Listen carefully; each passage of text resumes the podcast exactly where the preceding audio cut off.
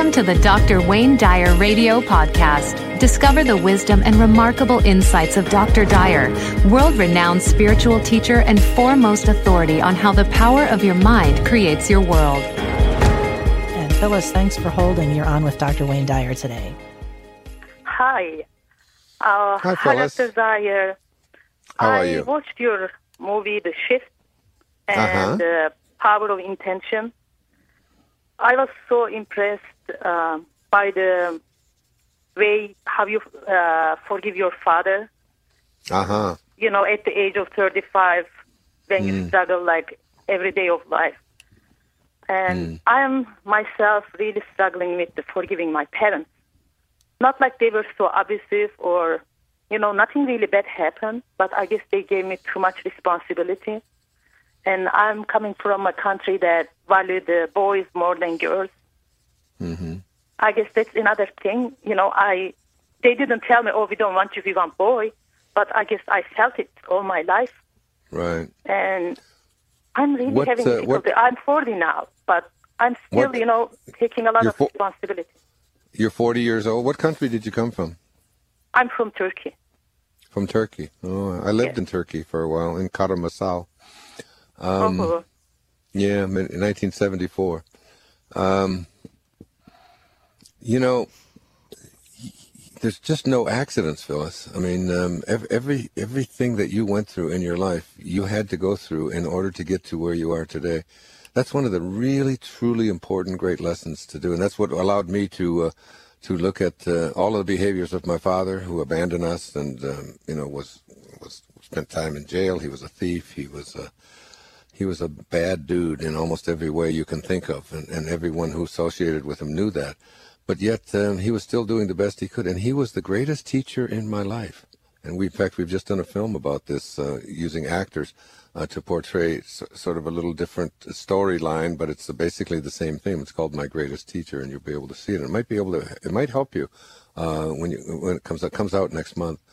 But, you know, I would look upon the country that I came from, the culture that I came from, my parents, the fact that, you know, that this is a culture that does put their, you know, prize of men more than women, but the entire Muslim world does exactly that. It's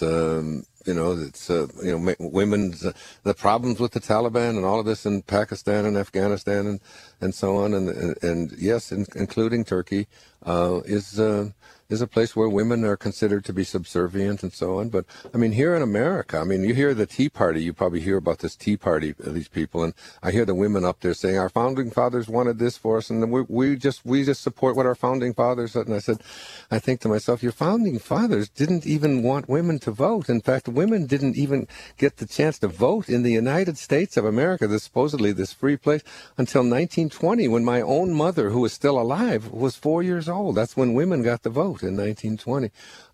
So the founding fathers thought of women as irrelevant and unimportant. And yet, I mean, I think they have a tendency to forget that. So, but in order to get to a higher place, you have to go through these lower places. And these lower places that you went to, this low energy that you had to live with, instead of being upset about it and angry about it and looking to forgive about it, I would go within and say, it has taught me not to be that kind of person with my own children, my own daughters. And if you don't have daughters, then, you know, the young women that you will encounter in your life, it's taught you so many things that you now know not to be. And I always feel that you have to experience what you don't want, not just intellectually think about it, but you have to experience what you don't want in order to get to a place to live what you do want. And those all of those experiences were absolutely necessary. And here you are right now, 40-year-old woman, and you have an opportunity to really impact young girls growing up in Turkey who are still being exposed to the kinds of things that are taking place.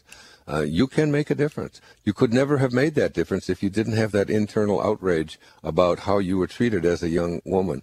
And so that internal outrage that you experienced and are continuing to experience today can be channeled into something very positive and very where you can really make a difference. I mean, I took the experience of living in an orphanage, of being abandoned by my parents, of